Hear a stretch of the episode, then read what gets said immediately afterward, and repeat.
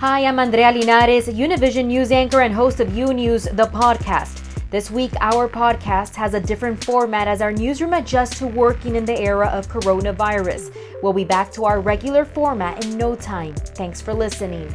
Today is April 2nd. Here are today's top stories. More than 5,000 people have died from coronavirus in the United States. Experts are warning there's likely going to be an even greater surge of cases in the next few weeks. To limit the spread, at least 40 states are now under stay at home or shelter in place orders, including Florida, Georgia, and Mississippi. While Tennessee's governor says he believes closing non essential businesses will be enough to keep people home.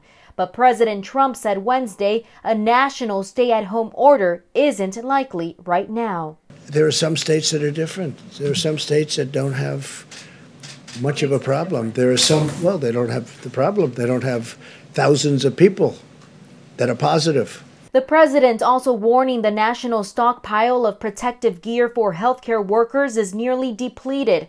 The administration is optimistic the nation could be back to business by early June. But Dr. Anthony Fauci, the country's leading infectious disease expert and member of the White House Coronavirus Task Force, warns social distancing guidelines can't be relaxed until the virus is more contained. I believe we will have in place is a much more robust system to be able to identify someone who's infected, isolate them, and then do contact tracing. The ultimate, the ultimate solution to a virus that might keep coming back would be a vaccine. During Wednesday's coronavirus task force briefing, Dr. Fauci did not answer questions about threats against him or his security detail. This after a source told CNN Fauci now has personal security at all times, including at his home. Dr. Fauci's profile has grown during the coronavirus pandemic. He was one of the health advisors to encourage President Trump to keep the country as locked down as possible to curb the spread, which has led to animosity from some fervent right wing voices.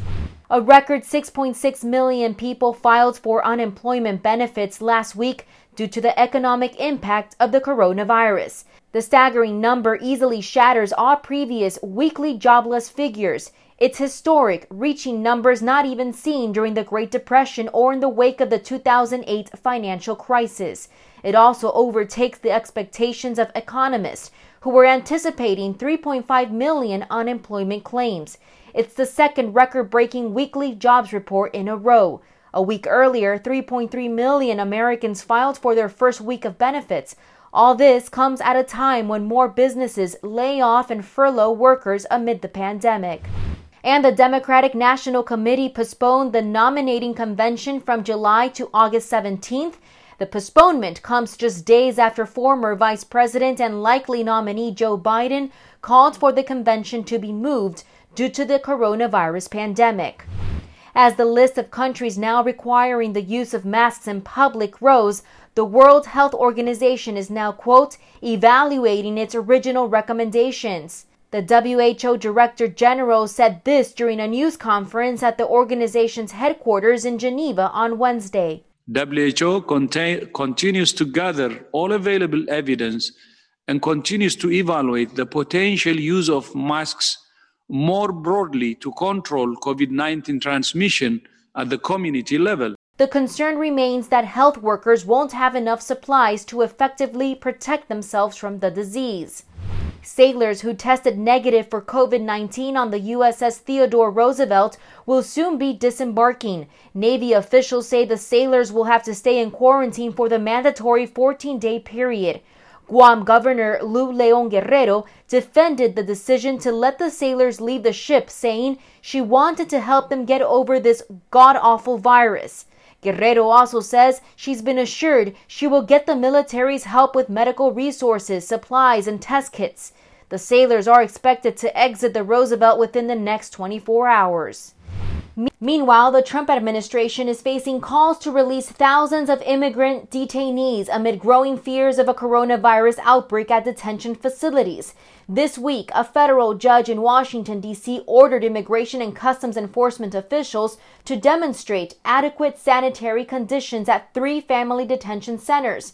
But immigration advocates warn That doesn't go far enough, arguing an outbreak would put people at risk unnecessarily. Elsewhere, Israel's Prime Minister Benjamin Netanyahu is self isolating for a week after his health minister tested positive for the virus, and Spain registered an increase in unemployment in March. This as other countries are taking extreme measures to contain the outbreak. In the Philippines, President Rodrigo Duterte has warned that people who are unruly or who break quarantine may be shot by police. And in Panama, authorities are separating genders, allowing men and women to go out only for necessities on specific days. Women on Monday, Wednesday, and Friday, and men on the alternate days. Everyone will have to stay home on Sundays. The restrictions will last for at least 15 days, according to government officials. Thanks for listening to U News, the podcast. Don't forget to follow U News on Instagram, Twitter, and Facebook.